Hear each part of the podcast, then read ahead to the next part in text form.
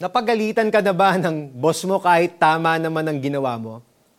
Gustong gusto mo na siyang sagutin pero instead of reacting based on your emotions, pinag-isipan mong mabuti ang response mo para maingatan ang posisyon mo sa trabaho. Ito ang madalas na senaryo pagdating sa pagpa-practice ng self-control. It is not just reacting, but responding well. Araw-araw, dala-dala natin ang titulo natin bilang mga anak ng Diyos. Upang maprotektahan ang posisyong ito, kailangan nating pag-isipan ang bawat response natin. Huli man ang self-control na nabanggit sa Galatians chapter 5 verses 22 to 23, it ties with the other fruit of the Spirit.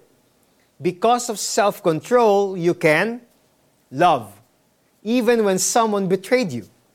Be joyful kahit nawalan ka ng trabaho.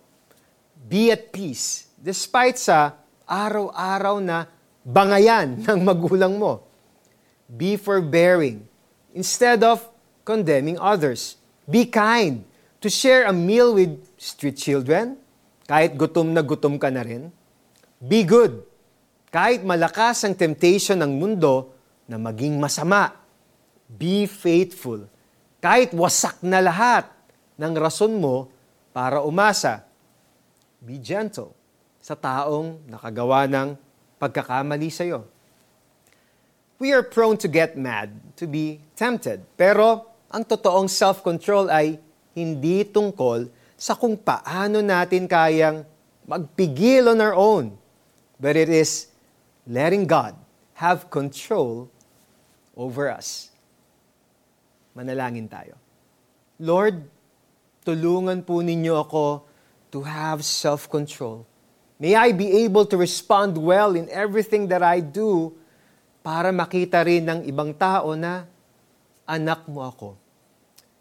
Thank you na kahit mahirap para sa akin, you make all things possible. In Jesus' name, amen and amen.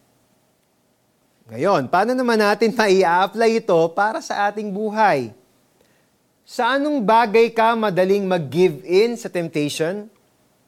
Declare that God has given you self-control when faced with it. Subalit ang bunga ng Espiritu ay pag-ibig, kagalakan, kapayapaan, katsagaan, kabaitan, kabutihan, katapatan, kahinahunan, at pagpipigil sa sarili. Walang batas laban sa mga ito. Galatians chapter 5 verses 22 to 23.